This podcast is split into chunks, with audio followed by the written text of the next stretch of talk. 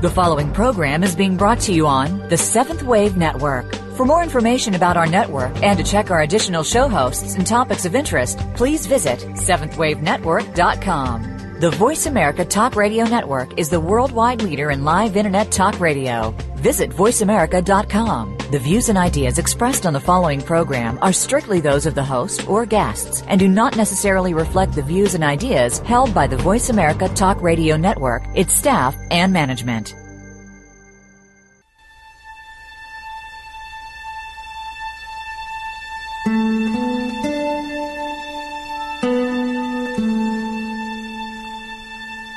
Good afternoon, and welcome to Authentic Living with Andrea Matthews. Over the next hour, you'll learn how to see your true self in the midst of life's twists and turns. You'll be challenged to think outside of the box when it comes to the mysteries of life. Now, here's your host, Andrea Matthews. Good afternoon, and welcome to the Authentic Living Show. We were pl- scheduled to have uh, Sonia Choquette on today for the show about her book, Tuning In, but she will be back later. Uh, she had to cancel for today, but um, we are going to have her on over the next several weeks as we begin a series of shows in which we will start the countdown to heaven. The countdown is going to, uh, the heaven is actually going to occur on December the 13th of this year. Yeah, that's right. December 13th is heaven's coming out party on earth. On that day, the book Inhabiting Heaven Now, the answer to every moral dilemma ever posed, will be released, and the next phase of our spiritual evolution will begin. That next phase begins as we see that even the Bible informs us of our divine essence. But instead of being that divine essence, we strive for a kind of external righteousness that has nothing to do with who we really are. Until we can answer the question, who would I be without my morals, with I would be the divine being I am, we will stay stuck circling around the same dualities, the same moral, immoral issues, never evolving to that peace for which we so long. So come join us today for the countdown to heaven. Between now and December 13th, we will also interview some others who will contribute to this countdown with their own input, including Robert Moss. That's next week, and he's going to talk about depth work for essential change. Sonia Choquette, as I said, is going to come and talk to us about tuning in, and Bruce Lipton is going to come and talk to us about the honeymoon effect, something very similar to the notion of inhabiting heaven now. During this time, not only will we begin the celebration, but we will begin the next phase of our evolution.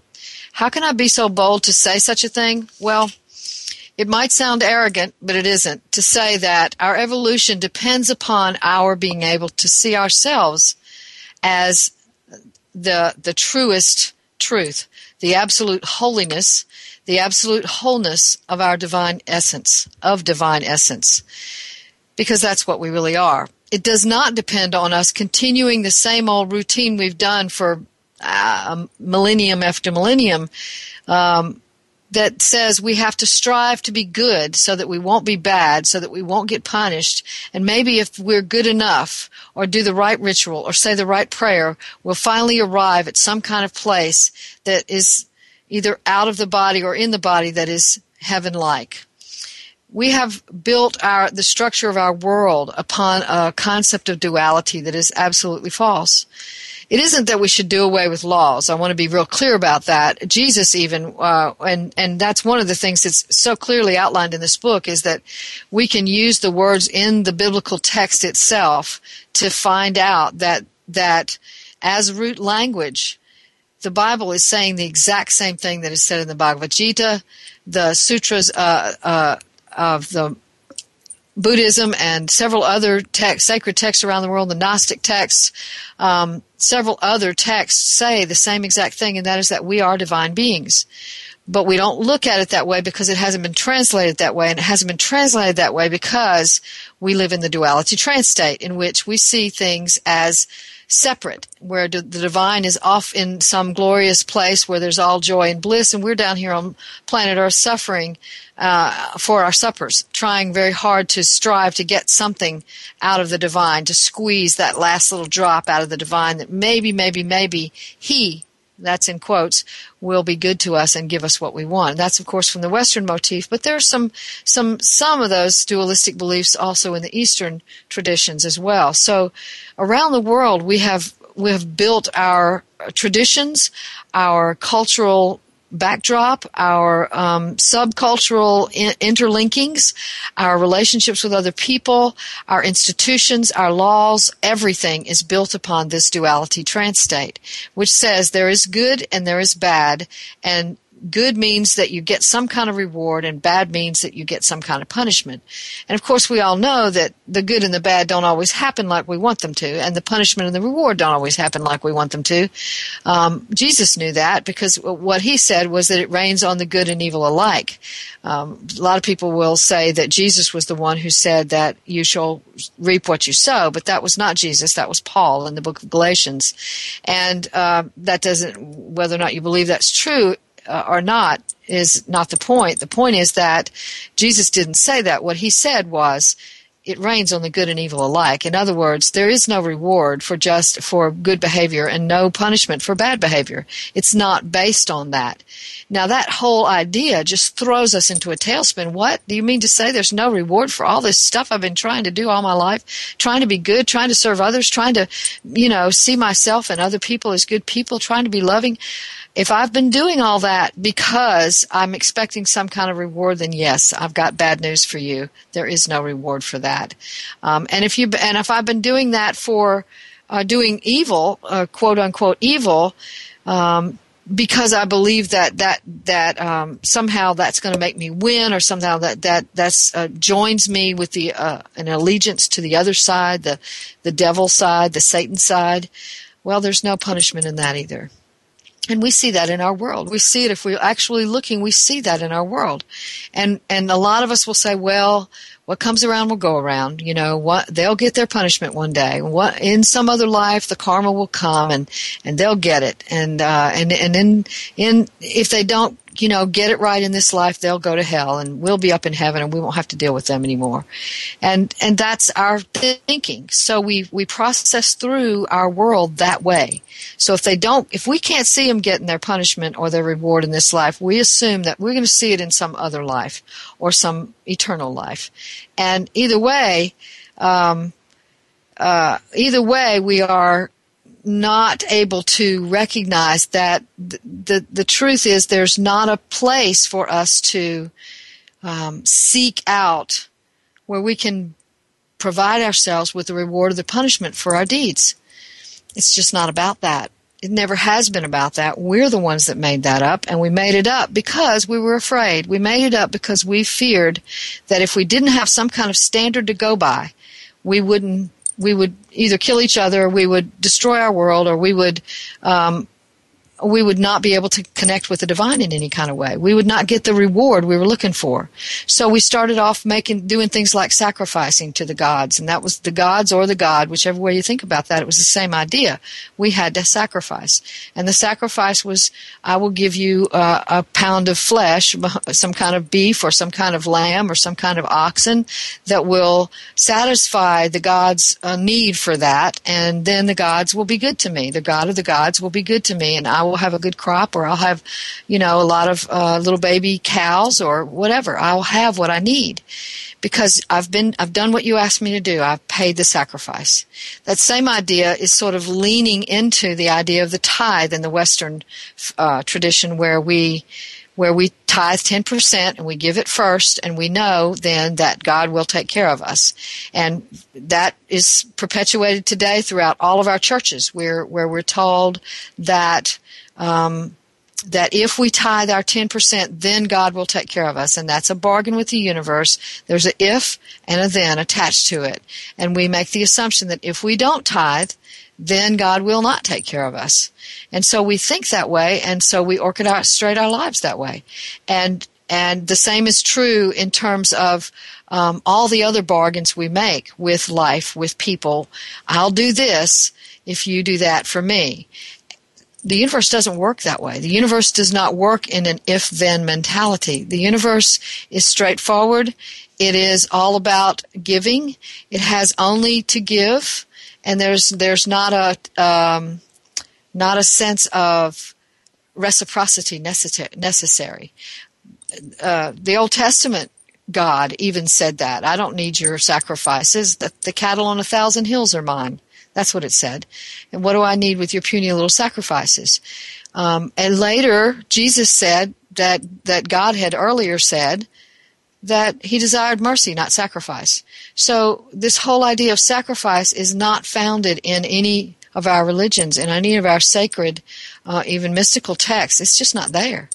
But we keep living that way, and we even live that way in our marriages and in parenting our children and in our office management. We live in terms of, I will give up this if you'll give me that. Well, I'm going to tell you something. First of all, that's not a sacrifice, it's a trade. Okay, if there's a you'll give me on the other end of it what I give you, that's not a sacrifice. And if I give it because I just love the heck out of giving it, that's not a sacrifice either. That's a gift. So where is sacrifice? There is no such thing. There is no such thing as sacrifice, not legitimate sacrifice. And yet, the whole of a Western religion has been built on the concept that one man sacrificed his life so that the rest of us could be okay. Now, I know I just threw a, a monkey wrench into the workings here, but we need to look at that. It's a bargain. It's a bargain with a universe that doesn't need bargains. And so if we can consider that, well then what does that mean? Does that mean that I'm still, you know, unsaved and I'm not going to go to heaven? No, what it means is there was never a need for sacrifice because we are already the salt of the earth. We are already the light of the world because that's what Jesus said to us. He said that to a mass of people, not to his disciples, but to us.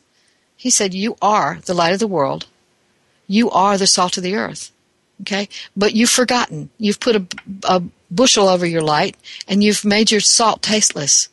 You've forgotten who you were. And that is the issue. Okay, so the book, Inhabiting Heaven Now, talks about how we can begin the process of unwinding the duality trance state by um, by looking at our various bargains, by looking at the way we we bargain with the universe through such ideas as feeling guilty, having a guilty conscience. We believe that a guilty conscience is a good thing to have and that it's going to help us to get where we need to go and that we'll be better people if a guilty conscience speaks up every now and then and tells us we've done something bad. In fact, we say that the people who are the worst people on the planet are the people who don't have a guilty conscience. Um, I don't know who's worst and best on, on the planet. I, I, I don't play that game. And certainly there are people who because they have sociopathy or psychopathy, they are, are unable or unwilling, whatever subconscious or unconscious thing is going on there, to uh, to recognize that they have harmed someone else with some kind of empathy. But that would be the thing to have, not a guilty conscience. Empathy and compassion would be the thing to have. So if I've hurt you, then then if I can look at you as if you're me and say, "Oh gosh, that must have hurt because I know that would have hurt me," then I can then I can have compassion for you and I can make amends. And that's far better than a guilty conscience because what a guilty conscience does is make me feel bad. And then I feel like I have to. I'm obligated to go do something for you or to say I'm sorry even though I don't really mean it or to to fix it in some kind of way. But really that's not real. Duty and obligation are fake Okay? So I want to I want to make this really clear. If we are going to learn how to inhabit heaven on this planet, we have got to do away with duty and obligation. Now again, that doesn't mean that we do away with the laws. Um, even Jesus said, not a jot or tittle of this should be erased until we all understand who we are.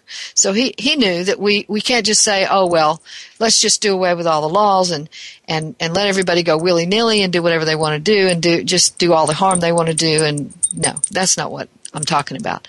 What I am talking about is that there is a part of us, there is an, an essence to who we are that already knows how to behave and it doesn't need any laws to tell it how to behave. It doesn't need the constraints of a guilty conscience. It doesn't need duty and obligation. It doesn't need for us to put it into place by striving after some kind of ideal righteousness. It doesn't need that. We already are divine beings. We already have the Buddha nature. We already have, as Bhagavad Gita says, the divine self. We already have what Jesus said, ye are gods. Did your scriptures not tell you that you are gods? We already have that. We already are the salt of the earth. We already are the light of the world. And we just forgot. So in that process of understanding what the Western texts has taught us, as opposed to what it's actually saying, we begin to set ourselves free. And that's why I wrote this book. The book has to do with realizing that what we've come to believe is not the truth. What is really true is that we already have all that we need right here inside of us that can guide us and help us to get to uh, that deeper place inside of us in which we live out our divine nature. Okay? So, the process of understanding this is really, really important, and it, it's it it is really hard to to wrap our heads around because we we have learned forever that there's a bad and a good from the time we were knee high to a tadpole, as they say in the South. You, we we have all been taught that this is good and that's bad, and it permeates every aspect of our lives, and from the things we eat to the lovers we've had. It, it runs the gamut throughout all of that. And so we live in this state of constantly guessing what's bad and what's good. And therefore, we interpret all of reality that way. When something happens to us, we interpret it as bad or good based upon how we think it might, what the outcome of it might be. And so okay, well, I think that might be bad for me. And then later we look back and say, man, that was the best thing that ever happened to me. I had a situation in my own life where I had a, a boss who was, re- he was psychopathic and uh, was doing a lot of un- uh, unethical things. And, um, I had to be the one to be confront him because I was next in line, and uh, it was a very, very, very difficult time for me. But I look back on that time and I actually can literally thank that man for being, doing what he did because I learned so much about myself and about life and about the divine taking care of me during that time. I could not have, I, I don't know that I could have learned it any other way. Maybe I could have, but as I look back on it, it doesn't look like it. I had to stand up in ways I had never been called on to stand up before. I shook to the bottoms of my feet every time I had to confront this man. And I learned over time to confront without shaking, to tell the truth without shaking. And, and it took that. It took that for me to get even where I am today. So I, I thank him for being exactly as, as what I would have interpreted then horrible as he was. All things work for the good. So, we interpret life based upon that whole idea. And I just said it just then. All things work for the good. I just used the word good. It's so hard for us to not use that language. That language is in us. It's around us. It's through us. It's, it's, we're all about it.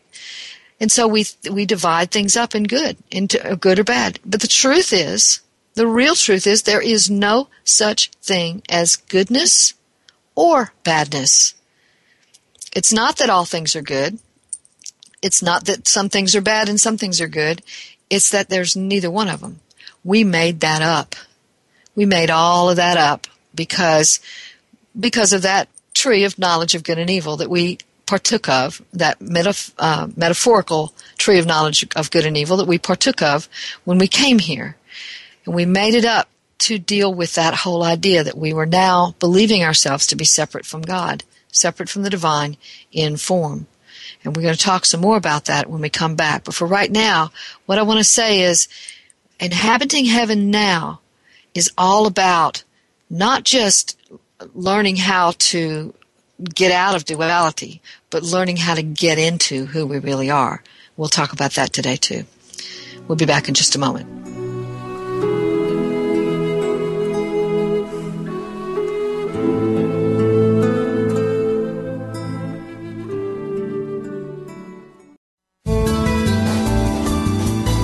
The Voice America Seventh Wave Channel. Step into the doorway to conscious choice, greater health, and well being. Attain the balance that you've been seeking. Tune in and turn on 1111 Talk Radio. Feed the mind. Embrace positively. Release the tension. Step out of fear Host Simran Singh will help you broaden your mind and open your heart toward a greater understanding of how to take charge of your life. 1111 Talk Radio is here every Thursday at 7 p.m. Eastern Time, 4 p.m. Pacific Time on Seventh Wave Network. 1111 Talk Radio, because shift happens. Being outside the box is your thrival guide to living outside this reality. Are you always waiting for your ship to come in? Do problems happen to you? What if you created your life rather than sitting by waiting? Do you live in the fantasies of this reality, winning the lottery, waiting for your prince, princess to come, even being healthy? Do you always do what is expected of you rather than choosing for you? What if the rules didn't apply? And what if you could thrive from a different space? Join host Lynn Walter for Tools to Being Outside the Box. Listen Thursdays at 2 p.m. Pacific, 5 p.m. Eastern on 7th Wave. Being Here with Ariel and Shya Kane is an ordinary person's guide to modern day enlightenment. This show is an exciting exploration which opens the door to living in the moment. Don't miss Being Here. Tune in every Wednesday at 9 a.m. Pacific, 12 noon Eastern with Ariel and Shya Kane, right here on the Seventh Wave Network.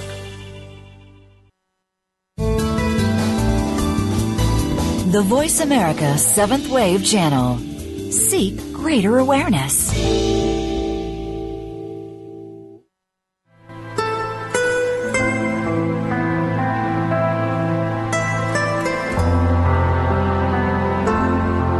Listening to Authentic Living with Andrea Matthews. We want to hear from you. If you have a question or comment about today's show, call in now, toll free, 1 866 472 5795. That's 1 866 472 5795. You can also send your questions or comments by email to Andrea at AndreaMatthewsLPC.com. Now, back to Authentic Living with Andrea Matthews. And we're back talking today about this countdown to heaven. What does it mean to be living in heaven? What does it mean to to experience heaven right here on planet Earth? So we'll talk in, us more about that in just a moment. Right now, I want to tell you about all, the American Institute of Holistic Theology, who sponsors this show. So you may wonder what the terms holistic theology mean. Well, theology is the study of the divine, and holistic theology is a holistic study of the divine that includes all religions and even transcends religion to get to the mystical core of them all. The American Institute of Holistic Theology offers doctorate, master's, and ministerial bachelor's degrees, chaplaincy programs with internship, NBCC approved continuing education, and a brand new PhD program in holistic theology.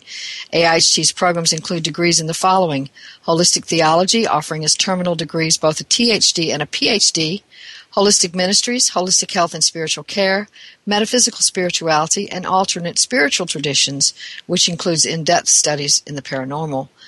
Using a home study model for distance learning, the student of AIHT gets a thorough education in the field that fulfills and offers a chance to authenticate a unique gift for the world. What's most important to AIHT's model is the exploratory nature of studies that reach to the depths of all the world's religions, traditions, and paths. Utilizing as your text writing teachers spiritual experts from all over the world, the coursework allows students to explore and find their own spiritual experience and path, and then, if they wish, to take healing, help, and wisdom to others. So AIHT is changing the world one student at a time. And all you have to do to enroll is either go to www.aiht.edu or contact Admissions Director Beverly Love at 800-650-4325. Again, if you'd like to enroll right now, pick up the phone and call 800-650-4325. You know, Oprah says education is the key to unlocking the world, a passport to freedom. Call and get your passport today. So, as we were saying, the, the idea of heaven is a kind of distant idea for most of us, particularly in the Western culture. Why did I use the Bible uh, in this book? Well, I used the Bible in Inhabiting Heaven Now because it is the one book that is so often used to continue the duality trance state. It is so often used to help us not to see who we really are. I, I don't know whether the Bible was written by a divine hand or not, but uh, it definitely was. Uh, does have some things in it that are so powerfully uh, essential to our understanding that we are divine beings that we've just missed. We've just completely overlooked them. For example, in all of the history of my time as a, a, a, good Baptist girl, I never once heard a sermon on the statement that Jesus made that we are gods. Not once, not ever.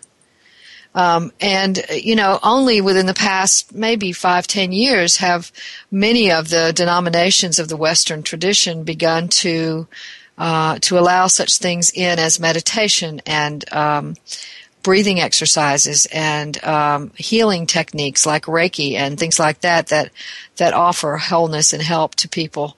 Um, so there is a beginning process to this, uh, allowing uh, a, a, kind of blending of East and West in our approach to the divine, but we still hold fast to that idea that, that there is a duality, and the duality consists of a polarity between good and evil.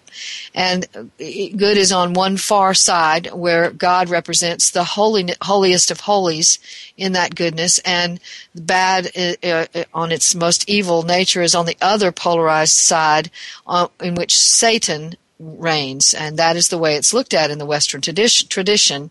Of course, that tradition, that tradition of having a uh, sort of evil, evil contrary superpower is also in other traditions as well, but not all of them. There are religions that do not have a, an evil superpower uh, who is enemy to the divine. But uh, those that do have that idea that this battle is going on on a supernatural level, and of course, therefore, it's also going on in the natural human level as we live in form. Um, but if we if we look at what uh, the ancient Hebrew texts say and the ancient Greek texts say, and we look at the root language, we see something very, very different from what we've been taught. Uh, in fact, so different that it offers peace just in the rendering. Uh, for example, there's a statement that uh, that God said in in um, Genesis that God told Adam and Eve not to eat of the tree of knowledge of good and evil. When we look at that one statement, that one statement is the statement upon which a lot of the duality trance state is based. So, so if God said, don't eat of the tree of knowledge of good and evil, and they did it anyway, then they disobeyed. If God didn't say, don't eat of the tree of knowledge of good and evil, then they didn't disobey. And when we read the actual root language that is in that statement, don't eat of the tree of knowledge of good and evil, which is, doesn't say it just like I'm saying it. But uh, if we read that from the root language perspective, what we get are so many possible meanings that that statement cannot possibly be understood as don't eat of that tree. What it more likely says from the root language perspective is if you eat of that tree, these are the consequences. So there was not a don't and a disobeying if that if that if that rendition is true, then there is there's not a don't and there's not a disobeying. And that changes everything. It changes everything from that one statement upon which we've based everything else we know from the Western perspective.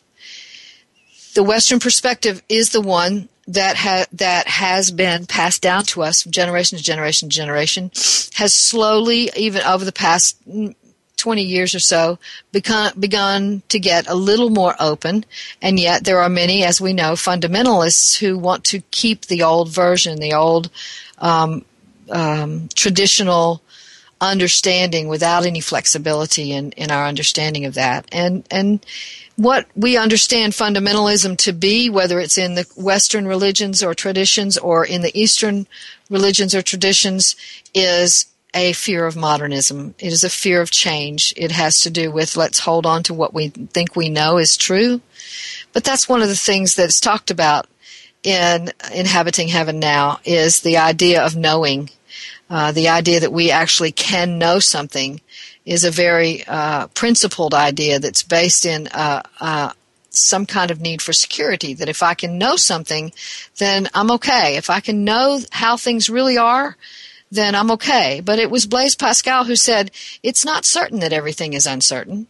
And I love the comical twist to that because it is so amazingly true that we are we don't have anything that we can really absolutely know. So when I'm telling you what I think about this text, you get to choose whether or not you buy it. And of course, you already know that, but I'm telling you that I know it too. So uh, when we talk about what we can know, basically, what when we when we're saying, I know this to be sure, this is a fact, these are the way, this is the way it's going to be, and you have to agree with me, and this is the only way it can be, we're saying, please help me. I'm so afraid and I don't know what else to do except believe this.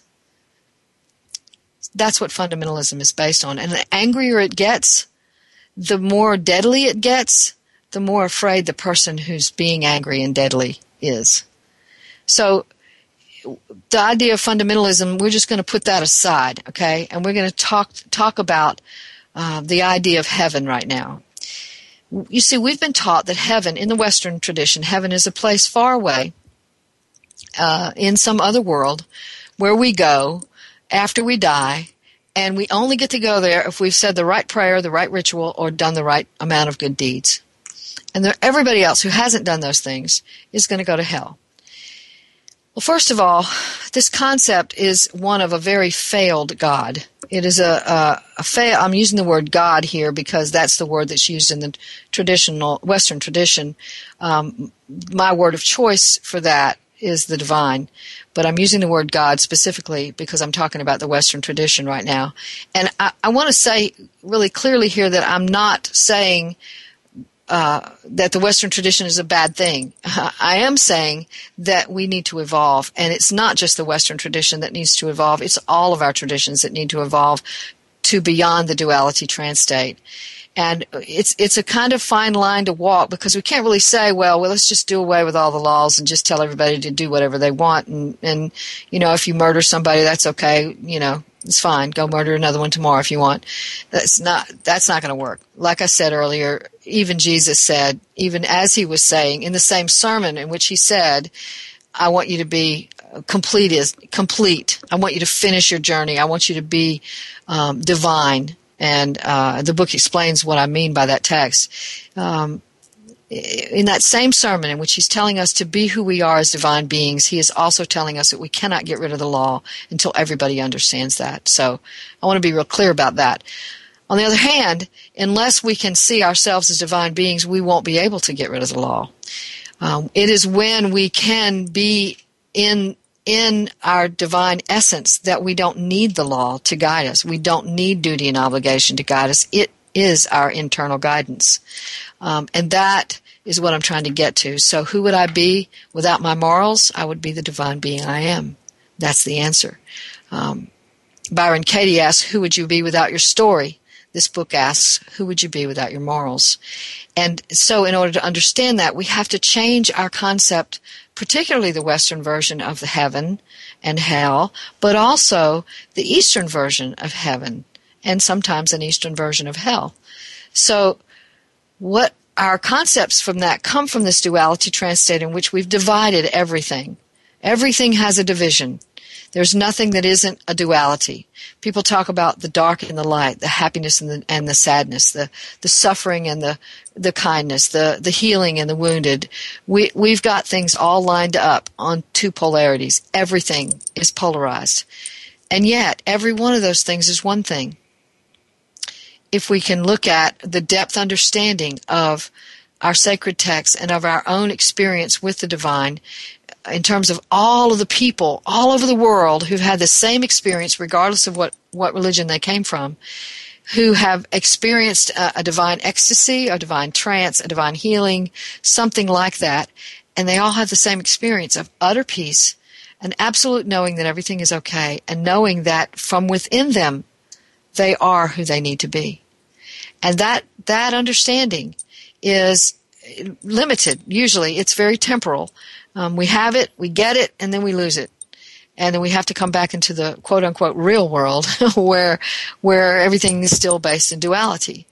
But the truth of those experiences can't be denied. Although we deny them all the time, that, that they, they resonate with us at a very deep level when we, when we've had those experiences. Some, sometimes they change us forever people who've had a near death experience experience that whole idea of life change. Some of them come back and they're depressed for a period of time and then they go, you know what? I need to use this information and they get up and they start using it and then they begin to to reevaluate their lives based on that information and become much happier, much more peaceful, much more alive people as they live here on planet Earth.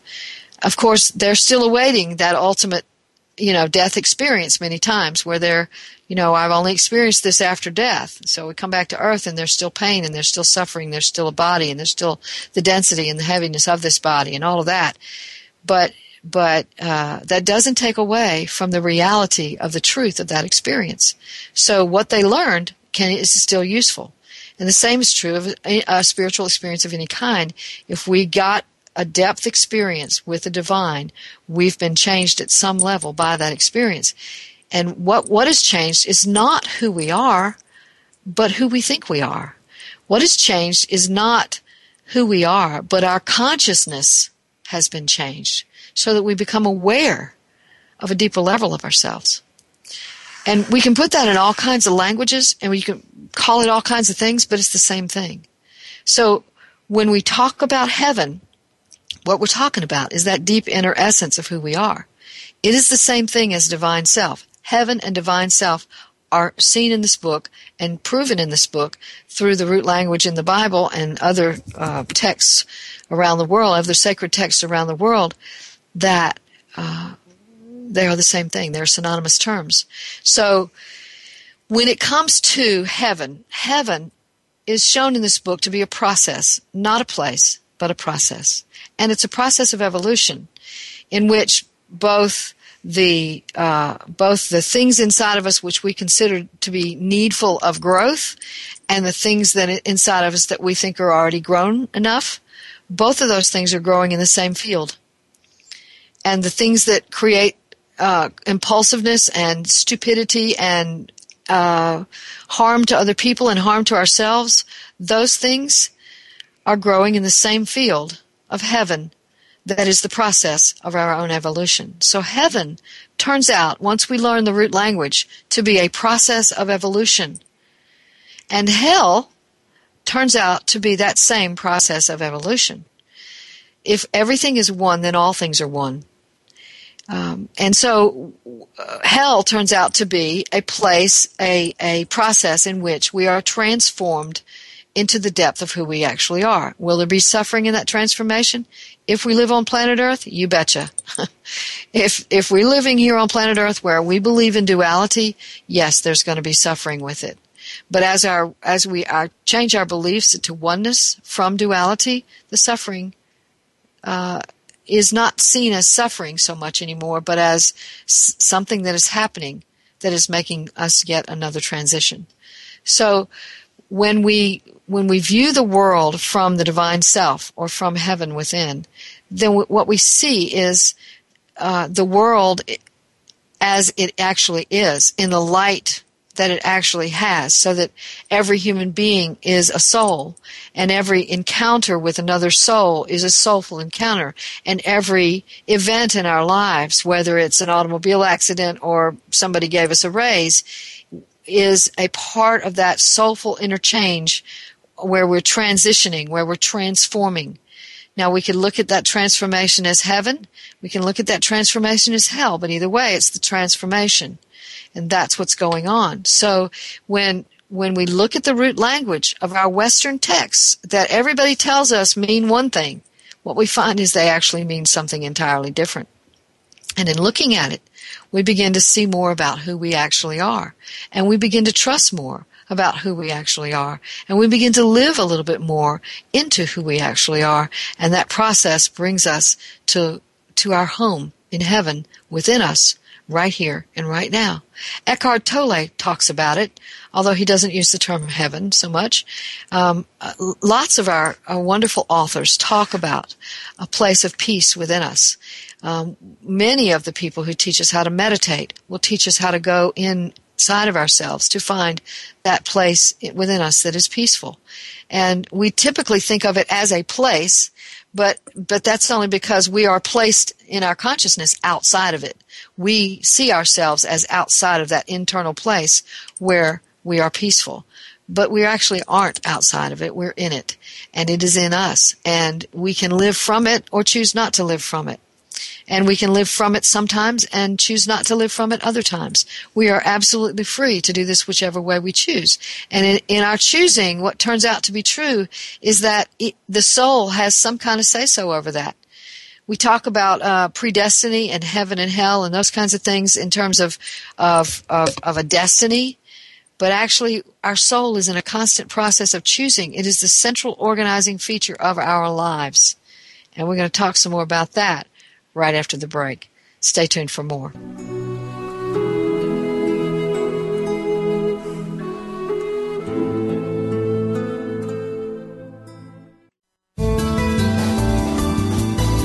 This is the Voice America Seventh Wave Channel. Are you looking to advance spiritually? Listen each week for spiritual enlightenment, advancing one's wisdom. Your host, medium Maureen Allen, will cover an array of spiritual topics aimed to help you advance your soul's desired growth. Each week, areas of spirituality will be discussed and explored ranging from strange, paranormal experiences to heaven spirit guides, and angels. To learn more about the other dimensions and how to better assist your path of evolution, tune into Spiritual Enlightenment, Advancing One's Wisdom, every Monday at 4 p.m. Eastern Time, 1 p.m. Pacific, on the Voice America 7th Wave Channel. Many of us don't understand love. Why are relationships so difficult? What makes people fall in love? How can we make love last? Tune into The Truth About Love with host Shelley Bullard. We'll talk about what works in relationships and what doesn't. Shelley believes that our most profound growth comes from evolving through issues that arise in relationships, leading to a deeper sense of fulfillment and love. Find joy and meaning in your love life. The Truth About Love airs live every Thursday at 5 p.m. Pacific Time, 8 p.m. Eastern Time on the Voice America 7th Wave channel. Are you looking for better sex? Learn how to have the best sex of your life when you join Ellen Eatough and her program, Ecstatica, the way to an erotic, ecstatic love life. You'll explore every aspect of love, sex, and intimacy, and discover new realms of possibility, including the spiritual dimensions of sex.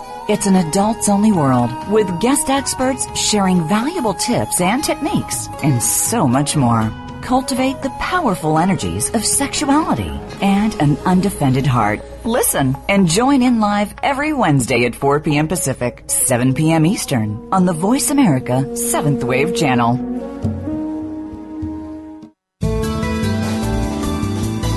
The Voice America 7th Wave channel. Be extraordinary. Be the change.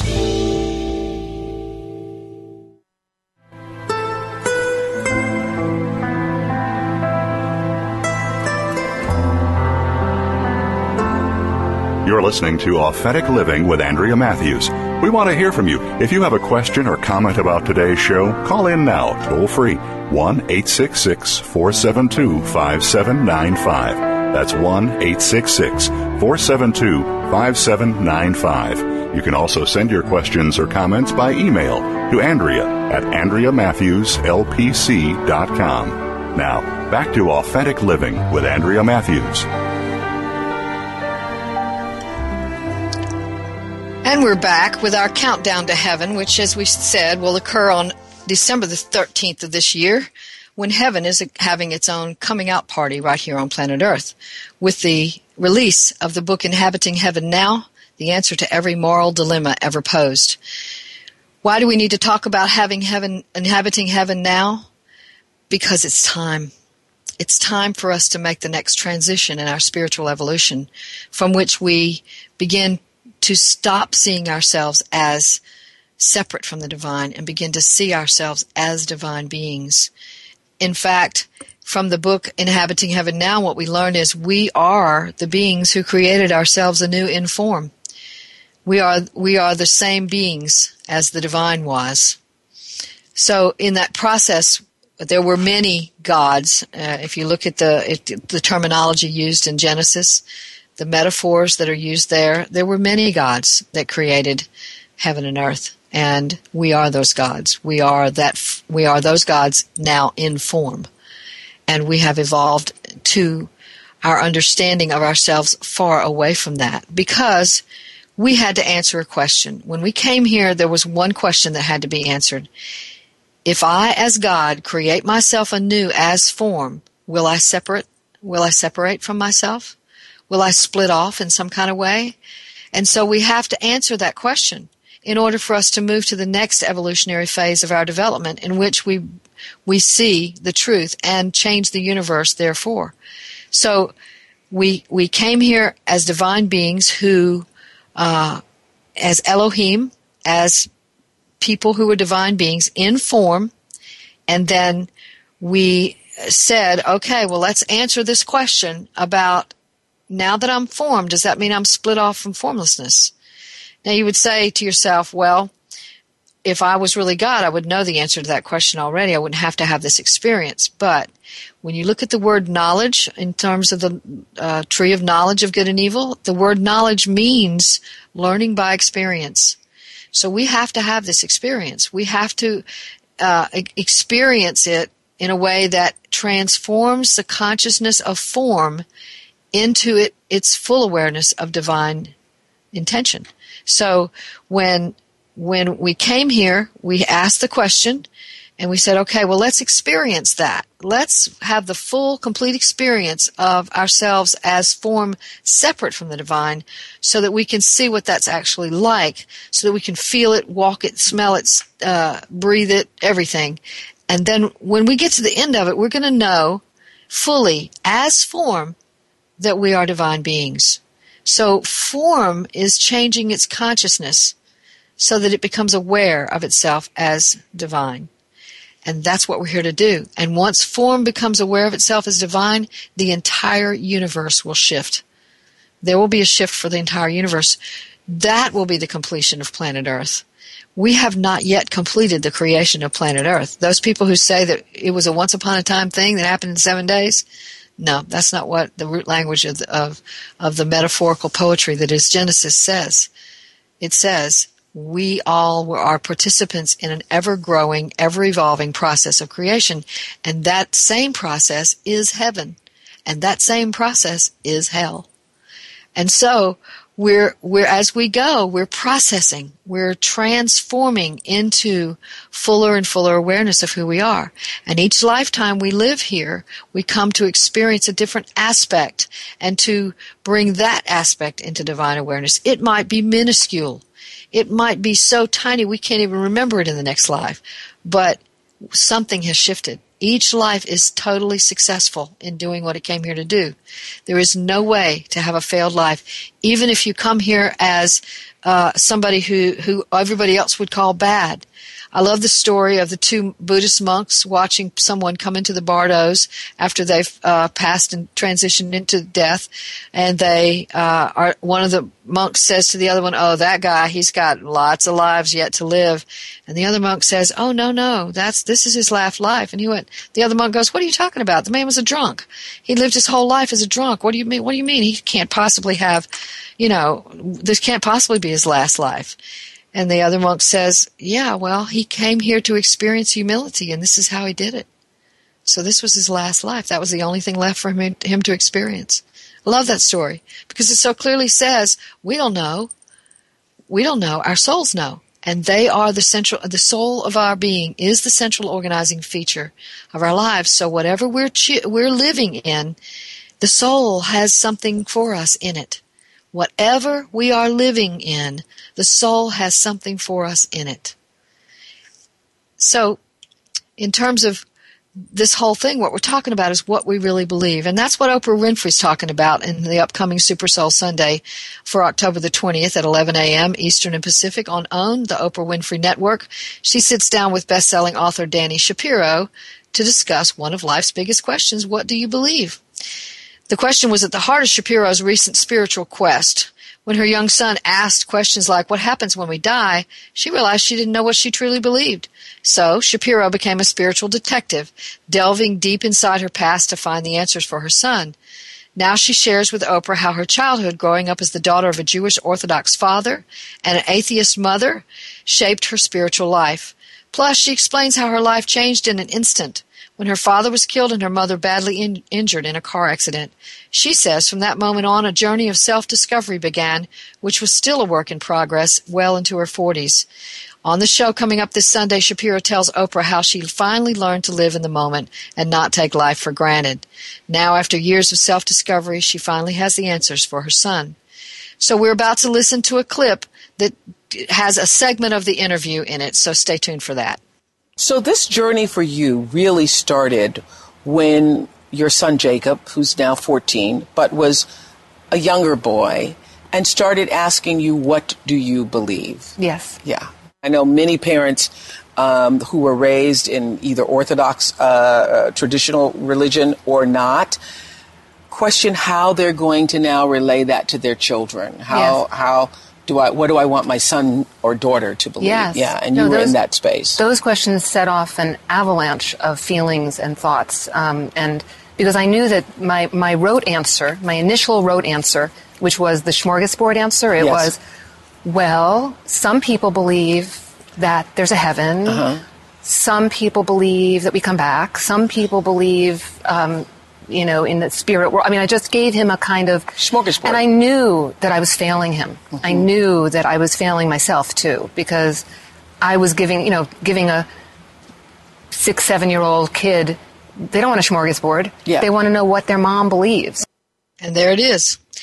That question of what we believe is what we're talking about today. So through my own spiritual journey and through my research into the sacred texts of the Sufis and the Buddhists and the, the, the writings of the Bhagavad Gita and uh, the Bible and the metaphors of poetry throughout old sacred tr- traditions and the Gnostic texts, the uh, writings in the Nag Hammadi uh, findings, all of those things have led me to my beliefs today. And you're going to have to take your own journey to find out what you believe. But what I'm offering you today is a new concept, as a new concept of heaven, of hell, of life here on planet Earth, and what we're really doing. So inhabiting heaven now is all about how we can live in heaven right here on planet Earth. We don't have to wait till we die to get there because the soul is the central organizing feature of our lives. We're all evolving into a newer and newer and newer awareness of who we are, lifetime after lifetime after lifetime, because the soul is organizing all of that so that we can see things differently, maybe just a hair differently in this life than we saw it last life. But we got that hair. And and whatever is happening in this life will absolutely be successful because it will give us what it came to give us. We will get what we came to get. No matter how it looks to the duality trance state where like the monk was saying yeah that guy was a drunk there's just no way he couldn't be headed for lots of other lives he got a lot to learn we look at it from that perspective because we live in the duality trance state but the soul says no wait no no he got humility that's what he came to get in this life, and he got it. So he's done. So when we're looking at our lives from the duality perspective, we're not looking at it from the soul perspective. And the soul perspective says there is not one lifetime that fails, regardless of what it looks like to us. Now, we could look at that and say, well, what about the serial killer? Now, come on. Really? This is not a failed life? This is not a waste of energy. This is a life that harmed people. What about Hitler? What, well, I talk about that. There's a whole chapter on that in the book called Evil. The chapter's called Evil. And there's a study in that where we talk about what that whole concept of evil really means and what we're really talking about. So we don't have a, enough time to go into the research behind that now, but what I will say to you is it ain't what it's cracked up to be. what we think is evil is our judgment of that. That doesn't mean that those that people haven't suffered, that people haven't suffered at the hand of someone else. That doesn't mean that people aren't uh, actually choosing to do things that harm other people, seem to harm other people.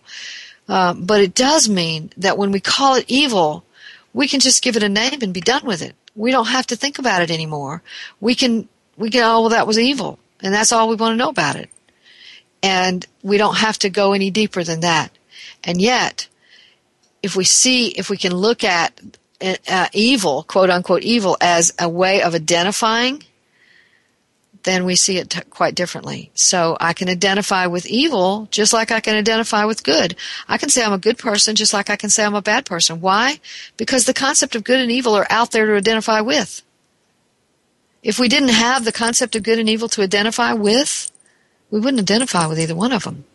But we do because we're eat up, as we say in the South, with duality. Okay? There's a lot more that could be said about that, and I want you to get the book and read it because there's so much more here, so much more that I can't possibly put into a radio show. Um, and this is just the beginning of the series. Like I said, we're going to have several other people here.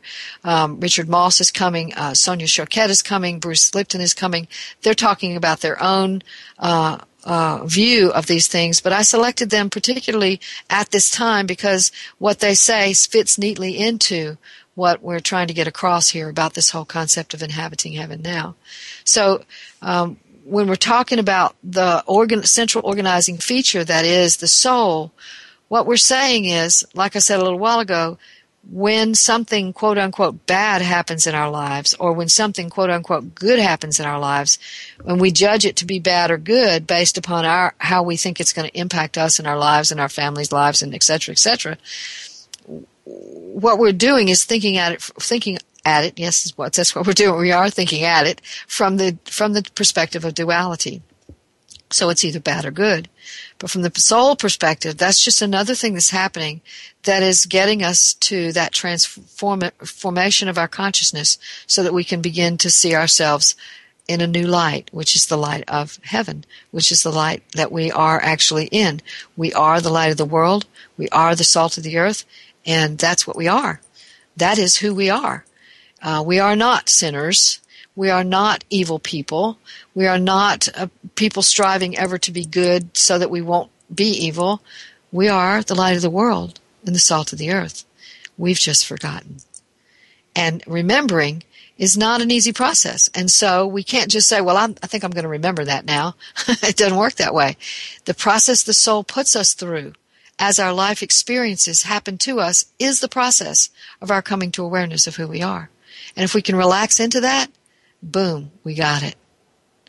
So that's what we got for today. Next week, we're going to be talking to Richard Moss about the deep work necessary for essential change, all as a part of that countdown to heaven. That essential change is your transformative process. So you want to be here for that. And uh, remember, your job, should you choose to accept it, is to give birth to yourself.